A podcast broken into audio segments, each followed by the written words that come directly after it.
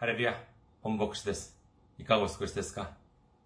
私は現在、日本群馬県にあります、伊香保中央教会と世界宣教群馬教会に仕えております。教会のホームページ申し上げます。教会のホームページは、日本語版は ジャパン ドット アイケイエイチオーシーエイチアイアールシー ドット コム、ジャパン ドット アイケイエイチオーシーエイチアイアールシー ドット コム です。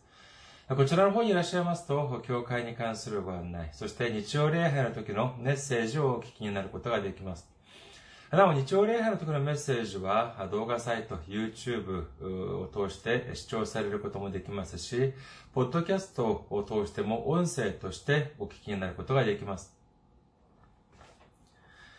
次に、教会のメールアドレスです。教会のメールアドレスは、いかほチャーチ アットマーク ジーメール ドット コム いかほチャーチ アットマーク ジーメール ドット コム です。こちらの方にメールを送ってくださいますと、私がいつでも直接受け取ることができます。次に、先週も宣教支援としてご奉仕してくださった方々がいらっしゃいます。キム・ジェウォンさん、ソン・ヒョンスさん、キョンサン・ハンビ教会さん、イ・ジンムクさん、ウンチョン教会のホ・ヨンさん、ファン・ソクさん、ファン・ソクさんは先週にども支援をしてくださいました。イ・ドクイルさん、キム・ギハンさん、ユン・ソンファさん、ヒョン・ナムシクさん、イ・グアンムさん、アン・ソンヒさん、ナラティさん、感謝ですさん、宣教さん、無名医さんが宣教支援としてご奉仕してくださいました。本当にありがとうございます。本当に皆さんが考えているよりも本当に大きな数十倍、数百倍も大きな励みになります。イエス様の驚くべき祝福と溢れんばかりの恵みが共におられますようお祈りいたします。次に、宣教支援としてご奉仕してくださる方々のためにご案内いたします。まずは日本にある銀行です。群馬銀行です。支店番号はいちきゅうゼロ、口座番号はいちきゅうきゅうに にごろくです。群馬銀行、支店番号いちきゅうゼロ、口座番号は一九九二二五六です。次に、韓国にいらっしゃる方々のためにご案内いたします。これは韓国にある銀行です。ケービー 国民銀行です。口座番号は ゼロ なな きゅう に いち ゼロ なな さん ろく に ご いち。ケービー 国民銀行。口座番号は ゼロ なな きゅう に いち ゼロ なな さん ろく に ご いち となっております。私ども教会はまだ財政的に自立した状態ではありません。皆様のお祈りと宣教支援によって支えられております。皆様のたくさんのお祈り、ご関心、ご参加、ご奉仕、お待ちしております。それでは、今日の御言葉を見ています。今日の御言葉は、ローマ人への手紙ろくしょう はっせつから きゅうせつまでの御言葉です。ローマ人の手紙8節から、6章8節から9節です。ローマ人の手紙ろくしょう はっせつから きゅうせつ。お読みいたします。私たちがキリストと共に死んだのなら、キリストと共に生きることにもなると私たちは信じています。私たちは知っています。キリストは死者の中から蘇って、もはや死ぬことはありません。死はもはやキリストを支配しないのです。アメン。ハレルヤ。主を愛する方はアメンと告白しましょう。アメン。今日は皆様と一緒にローマ人の手紙公開第よんじゅうさんばんめの時間といたしまして、時間と、時間で、時間で、捨てるものと得るものというテーマで恵みを分かち合いたいと思います。捨てるものと得るものというテーマで恵みを分かち合いたいと思います。さるしちがつよっかから今までローマ人の手紙ろくしょうをいっせつからずっと順に見てきましたけれども、今日の御言葉、ローマ人の手紙ろくしょう はっせつから きゅうせつの内容、皆さんどういうふうに思われますか？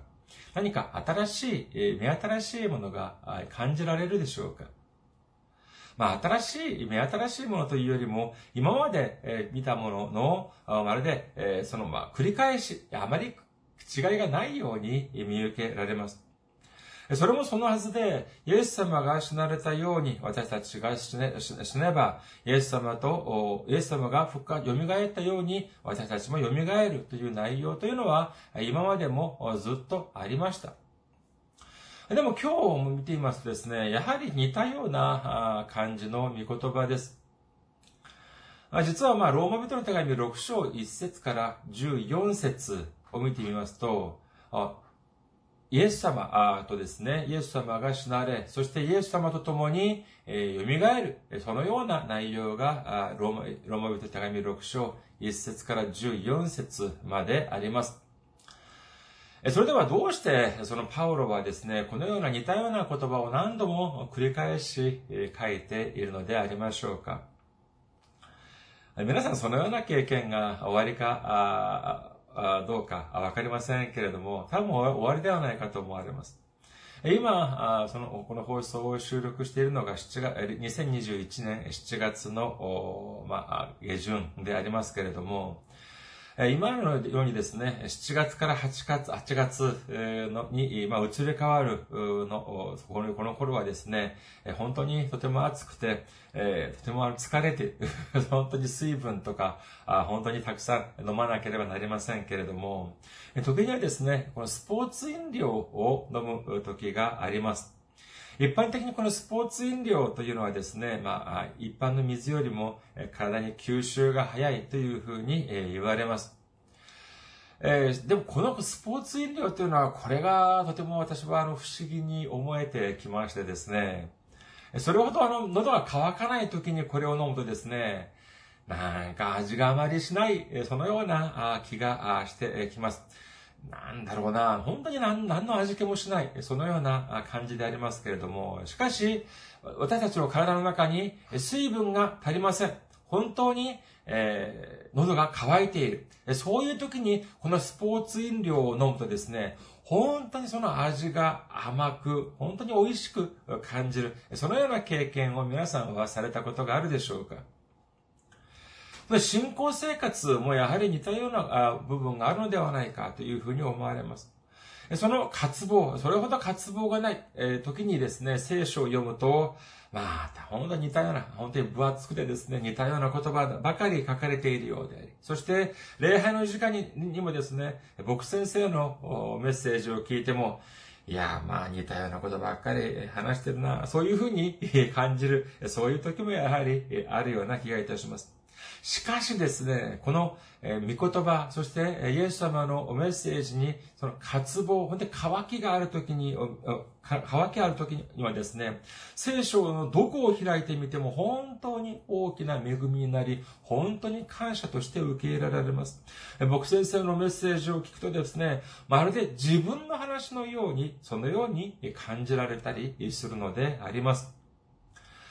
もう一度申し上げたいのは何かというとですね、私が韓国にいる時には、まあ、日本語をも教えて、日本語を教えていた時もありますけれども、主に日本語の中でも試験科目を教えていました。その時にですね、授業をする時に、特に読解の科目の授業をする時には、このようなことを言っていました。何かというとですね、読者の、読解の問題に書かれている本文の筆者は忙しい。この筆者は忙しいというのを、えー、時々言っていたような気がいたします。皆さん、まあ、ご承知のようにですね、えー、読解問題というのは、まあ、短い文であれ、長い文であれ、その文を読んだ後、そしてその文に関する質問に答えるという問題と言えますけれども、その、この時にですね、そこに出てくる本文を書いている筆者は、暇つぶしにその文を書いているのではなく、ない時間を、一生懸命割いて、そして忙しいにもかかわらず、その文を書いている。このように考えなければならないというふうに私は教えていました。それはどういう意味かというと、筆者はですね、その文をただ暇つぶしに書いているのではなく、何としてでも伝えたいことがあるから、忙しいにもかかわらず、本当に努力をして一生懸命書いているんだ。だからこそ、この本文の中にある内容というのは、すべてが問題を解くために必要な情報が入っている。こういうふうに言っていました。それでは聖書はどうかというとですね、第二テモテの手紙さん章じゅうろく節を見てみましょうか。第二テモテの手紙さん章じゅうろく節。聖書はすべて神の霊感によるもので、教えと戒めと矯正と義の訓練のために有益ですというふうに書かれております。ローマ人の手紙は、使徒パウロによって記されたものでありますけれども、パウロ、使徒パウロはですね、暇つぶしに時間を持て余して書いたのではありません。このローマ人の手紙だけでなく、聖書すべてが本当にない時間に、時間が、に余裕がないにもかかわらず、それこそ血の滲むような努力によって、一文字一一文字ずつ書かれているという御言葉であります。そして、まあ、その直接的には人間によって書かれましたけれども、これは神様の霊感によってか、よって神様の考えが書かれている神様の御言葉であるということを信じる皆様であらんことをお祈りいたします。今日の本文も、やはりですね、ただ今まで言ってきたことの、まあ、その繰り返しである、というふうにして、その、まあ、パスしてしまうのではなく、本当の主の御言葉に、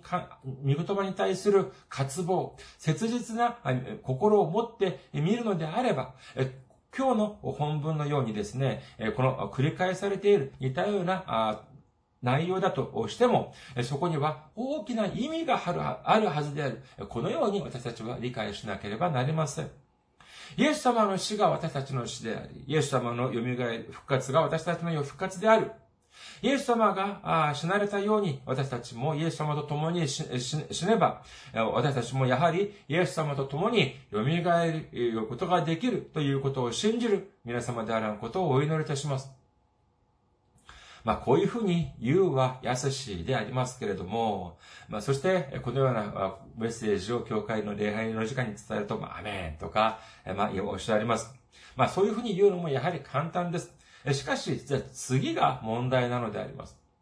私が、まあ、ある一定期間、まあ、アメリカに留まっていたこともありますけども、その時にですね、英語の筆記に関する授業、英語、作文ですね。英語の作文に関する、まあ、授業を取ったことがあります。その時に、まあ、アメリカ人の先生が強調していたのは何かというと、常にその文をですね、具体的に書けなさいということでありました。本当に耳にタコができるくらい、本当に何度も聞き、聞きました。具体的に書く。つまりどういうことかというと、例えば何かを食べ食べたというのであれば、何、その、美味しいものを美味しく食べたというふうに書くのだけ、書くのではなく、具体的にどんな食べ物をいつ、どこで、誰と食べて、そしてその食べ物の味は具体的にどういう味であったのか。それまで書かなければならない。まあ、例えばの話ですけれども、そのように、その、この先生はおっしゃっておりました。ローマ人の手紙ろく章はち節からきゅう節に書かれた本文の前にも、イエス様と共に死ぬ、そしてイエス様と共に蘇る、これは何度も書かれてきて、そしてこれについて勉強してきました。でも今日の本文まで来るとですね、まあ見方によっては同じような言葉の繰り返しのように見えるかもしれませんが、この御言葉について具体的に考えてみたいというふうに思い立ちました。こういうふうに見ると、このような、単純にその、繰り返されている記録にも、やはりそれくらいの意味があるのではないか、意味が込められているのではないか、というふうに思われたのであります。さあ、それでは、イエス様が死なれたように、私たちもイエス様と共に死ねば、イエス様と共によみがえ、イエス様が蘇るように、私たちも蘇る。そういうふうに書かれてあります。それでは、具体的に、じゃあ、どうすればイエス様と共に死ぬことができるのでありましょうか。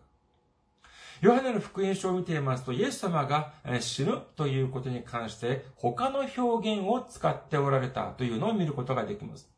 ヨハネの福音書じゅう章じゅうなな節からじゅうはち節を見てみましょう。私が再び命を得るために自分の命を捨てるからこそ、父は私を愛してくださいます。誰も私から命を取りません。私が自分から命を捨てるのです。私が自分から命、私にはそれを捨てる権威があり、再び得る権威があります。私はこの命令を私の父から受けたのです。これをイエス様が十字架にかけられて死なれるということに関する御言葉でありますけれども、ですからこのイエス様が十字架にかけられて死ぬことになる。しかしこれはイエス様のミスとかイエス様の過ちによって不本意ながら捕まって死なれるというのではなく、すべてが神の計画、すべてが主の計画によって死なれることになる、死ぬことになる、このようにおっしゃっているのであります。この御言葉によるとですね、イエス様が十字架によって死なれるというのを捨てるという言葉で表現されております。それでは私たちがイエス様と共に死ぬということになるのであれば、やはり私たちも何かを捨てなければならないのではないか、このように思い立ちました。私たちがイエス様の十字架を思いて、思い立つときにはですね、まあもちろん、鞭に打たれたり、そして、えー、手と足が、釘に、で打たれたり、そのような痛みを、ま、まずは思い浮かべるのでありますけれども、イエス様が、あその、感じた、イエス様が経験された、その苦しみというのは、イエス様が受けられた苦しみというのは、それだけではありません。マタイの福音書にじゅうろく章のろくじゅうなな節からろくじゅうはち節。それから彼らはイエスの顔に唾をかけ、拳で殴った。またある者たちはイエスを平手で打って、当ててみろ、キリスト、お前を打ったのは誰だと言った。マタイの福音書にじゅうなな章にじゅうはち節からさんじゅう節。そしてイエスが着ていたものを脱がせて黄色のマントを着せた。それから彼らは茨で冠を編んでイエスの頭に置き、右手に足の棒を持たせた。そしてイエスの前にひざまずき、ユダヤ人の王様万歳と言ってからかった。またイエスに唾をかけ、足の棒を取り上げて頭を叩いた。マルコの福音書じゅうご章にじゅうきゅう節からさんじゅうに節。通りすがった人たちは頭を振りながらイエスを罵っていった。おい、神殿を壊してみっかで建てる人よ。十字架から降りてきて自分を救ってみろ。同じように祭司長たちも立法学者たちと、立法学者たちと一緒になって、代わる代わるイエスを嘲笑っていった。他人は救ったが自分は救えない。キリスト、イスラエルの王に今十字架から降りてもらおう。それを見たら信じよう。また一緒に十字架につけられていた者たちもイエスを罵った。このような記録をご覧になると皆さんどういうふうに思われますか？たくさんの人たちがイエス様を侮辱しています。頭を振りながらですね、イエス様に対して罵っております。拳で打ち、そして平手で打ち、そして唾まで吐いたというふうに書かれております。私もまあそれほど長い月日を生きてきたわけではありませんけれどもですね、いくらなんでも他の人から唾をかけられる、そのような侮辱を受けたことはありませんでした。もちろん自分がかけたことはありません。鞭に打たれ、そして十字架にかけられたその苦しみというのは、それこそもう言葉に尽くすことはできませんけれども、それだけでなく、イエス様は精神的にもとても大きな苦しみを受けたということを知ることができます。私たちが私たちよりも、まあ、上の人、私たちよりも優れた人から、優れている人から、まあ、無視されたり、嘲笑ったり、そういうことをされても気分が少なからず良くないのでありますけれども、イエス様から見て私たち人間はどのような存在でありましょうか？イエス様は御子なる神様、三位一体の神様、創造主、造物主、創造主の神様なのであります。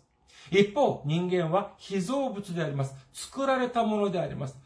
それも単なる普通の被造物ではありません。罪多き被造物、最後の裁きの日にはもう容赦なく地獄に落ちてしまう、そのような罪人であります。そのような罪人である被造物が、このような言葉に尽くすことができないくらい、侮辱をした、その、このような人たちから侮辱されたイエス様が捨てたのは、果たして命だけだったでしょうか？ここで私たちはイエス様が捨てたもう一つのものを見ることができます。それは何かというと、そうです。自尊心です。プライドです。たくさんの人々がイエス様を侮辱したときに、イエス様はそのような、本当に、え、こと、こと、本当に、えー、その愚かな、このような侮辱を退ける力がなかったでありましょうか。人々がイエス様を十字架にかけたときに、そこから降りてこられる力がなかったのでありましょうか。いいえ、違います。そうではありません。聖書を見てみると、祭司長が送った軍隊がですね、イエス様を捕まえに来た時に、ペテロが剣を抜いてです、剣を抜いて抵抗します。するとイエス様は次のようにおっしゃっております。マタイの福音書にじゅうろくしょうごじゅうさんせつからごじゅうよんせつ。それとも私が父にお願いして十二軍団よりも多くの御使いを今すぐ私の配下に置いていただくことができないと思うのですか。しかしそれではこうならなければならないと書いてある聖書がどのようにして成就するのでしょう。これについてある注釈、聖書の注釈書を見てみるとですね、当時エルサレムに駐屯していた一つの軍団、軍団いち軍団の規模は、歩兵がろくせんひゃくにん、そして馬がななひゃくにじゅうろくとうというふうに書かれております。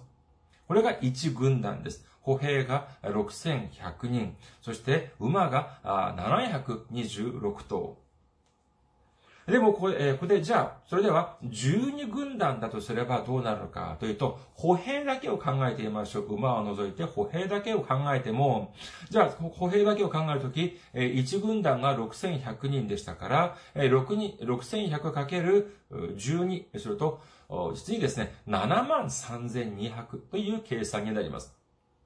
じゃあ、この数字というのは、じゃあ、この、単なる人間の数でありましょうか。いえ、違います。これは人間の数ではなく、天の御使いの数だと考えてみてください。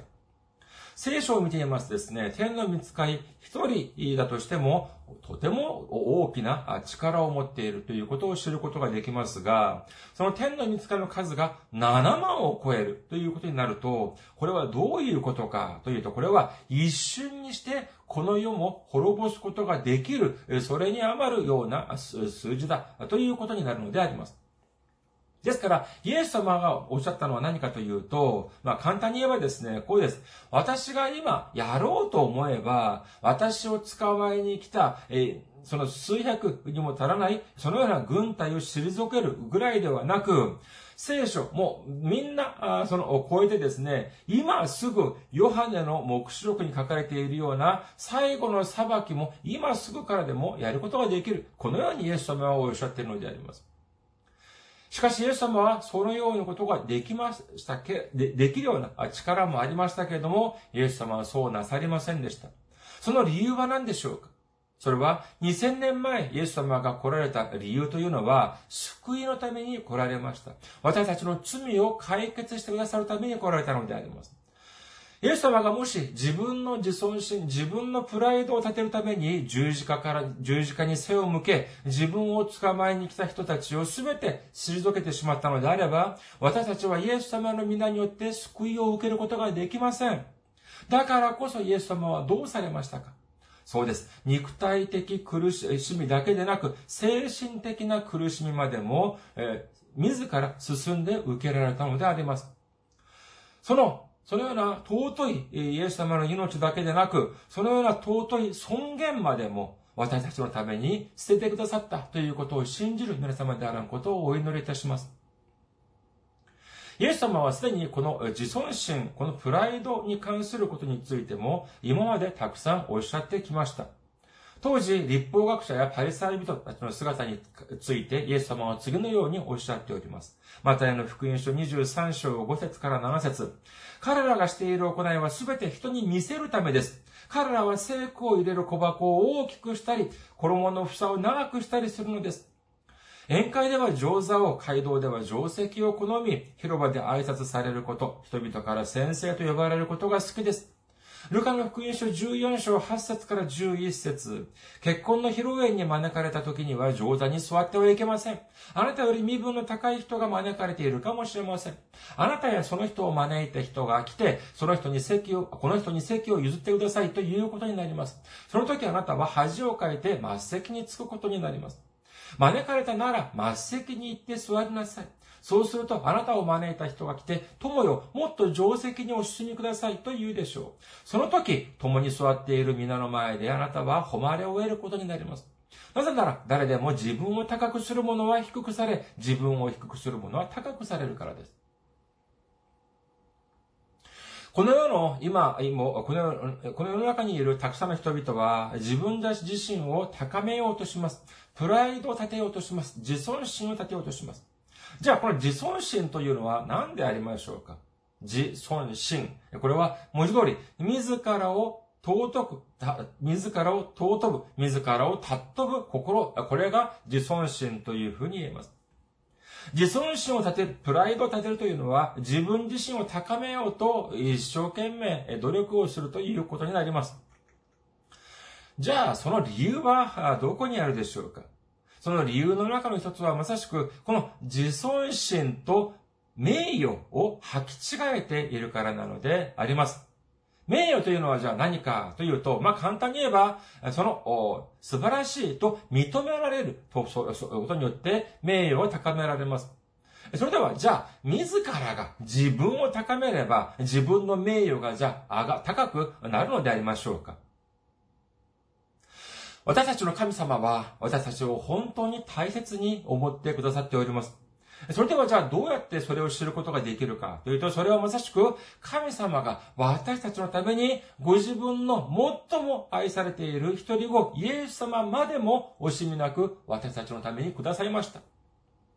イエス様は犬や猫や牛や羊のために来られたのではありません。私たち人間のため。創世記一章二十六節のため、六節の御言葉のようにですね、創世記一章二十六節の御言葉のように、神様のように、神様のと同じように形作ってくださった、私たち人間のために来られたということを信じる皆様であらんことをお祈りいたします。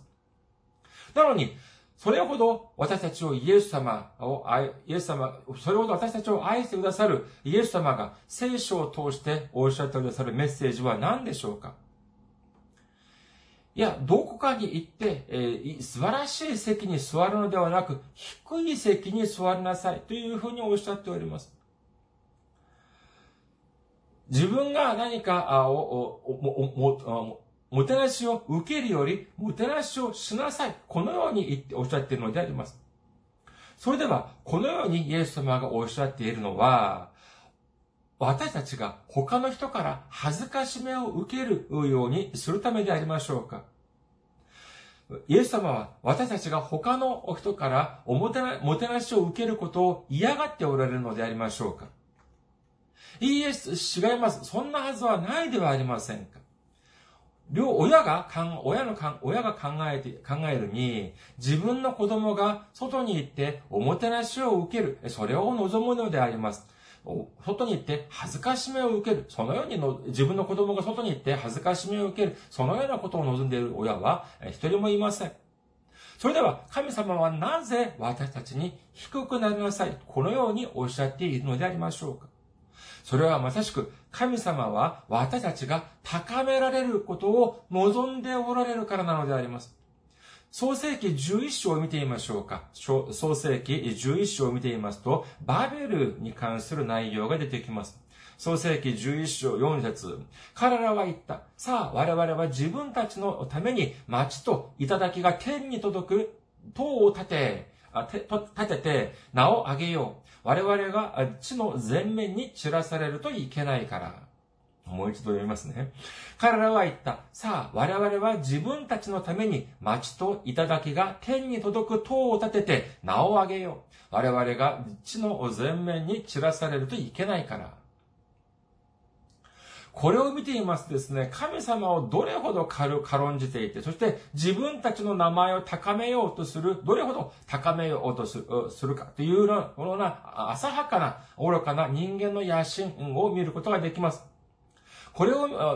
ご覧になった神様はどういうふうにされたでしょうか。創世記じゅういち章はち節からきゅう節。主が彼らをそこから地の全面に散らされたので、彼らはその町を建てるのをやめた。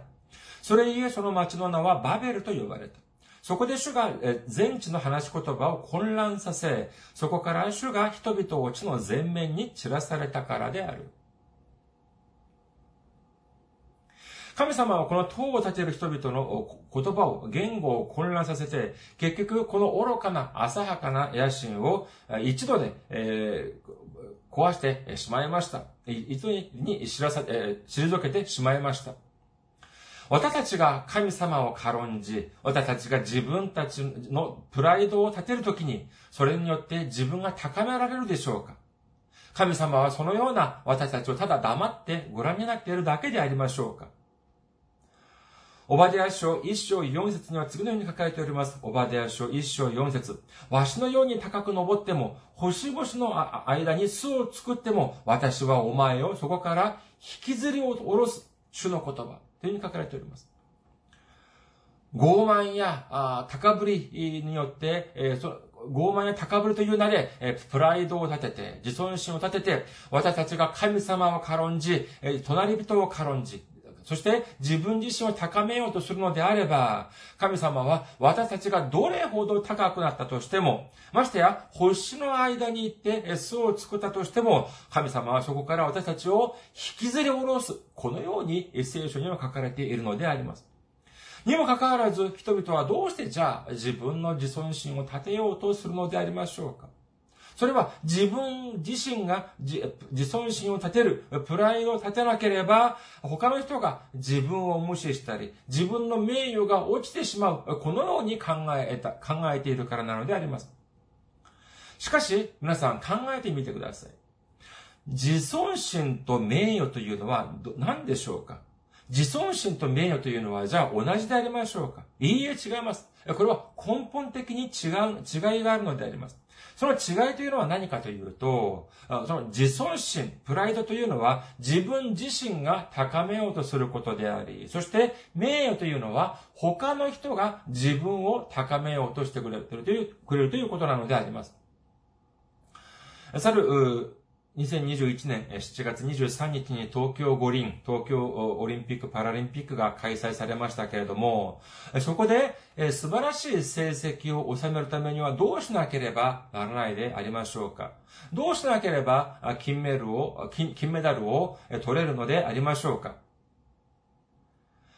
私は自分、今まで一生懸命努力してきました。一生懸命訓練してきました。この日のために汗水流して頑張ってきました。そのようなことをですね、大声で、えー、叫び散らす。これによって、じゃあ誰かが私に金メダルをくれるのでありましょうか？いいえ、違います。じゃあどうすればメダルを取ることができるでしょうか？それはまさしく競技において今まで努力してきた成果を見せることによって、それを判断する審査員たちが素晴らしい評価、高い評価をしてくれることによって可能になるのであります。自分がいくら、あ、見てください。私はこのように素晴らしいものを見せ、お見せしました。というふうに、いくら言ったとしても、審査員がそれを認めてくれないのであれば、メダルを取ることはできません。にもかかわらず、自分の努力だけでメダルを取ることができる、そのように信じている人がいるとするのであれば、これはそれこそとても愚かな人だと言えます。まるで自分が紙にですね、金メダルの絵を描いて、そしてそれを自分の首にかけて、あ、私はこれから金メダリストだというふうに自慢しているのと何ら変わりはないのであります。神様は私たちが憎いから、私たちが嫌いだから、私たちにプライドを立てるな、このようにおっしゃっているのではありません。そうではなく、私たちが、もう私たちにもっといいものを与えてくださるために、主はこのようにおっしゃっているのであります。それは何かというと、それはまさしく神様が私たちを高めてくださるということなのであります。先ほど見てみた、見て、見て、見たように、マタイの福音書にじゅうさんしょうじゅうにせつ。誰でも自分を高くする者は低くされ、自分を低くする者は高くされます。そして、ヤコブの手紙よんしょうじゅっせつ、主の御前でへりくだりなさい。そうすれば主があなたを高く上げてくださいます。箴言よんしょうはっせつからきゅうせつ、それをたっとべ、それはあなたを高める。それを抱きしめると、それはあなたに誉れを与える。それは頭に麗しい花の冠を与え、輝かしい冠をあなたに授ける。イエス様は私たちのために命だけでなく自尊心までも捨ててくださいました。プライドまでも捨ててくださいました。尊厳までも捨ててくださったのであります。しかし神様はイエス様を蘇らせ、そして全てのものを回復してくださったということを信じる皆様であらんことをお祈りいたします。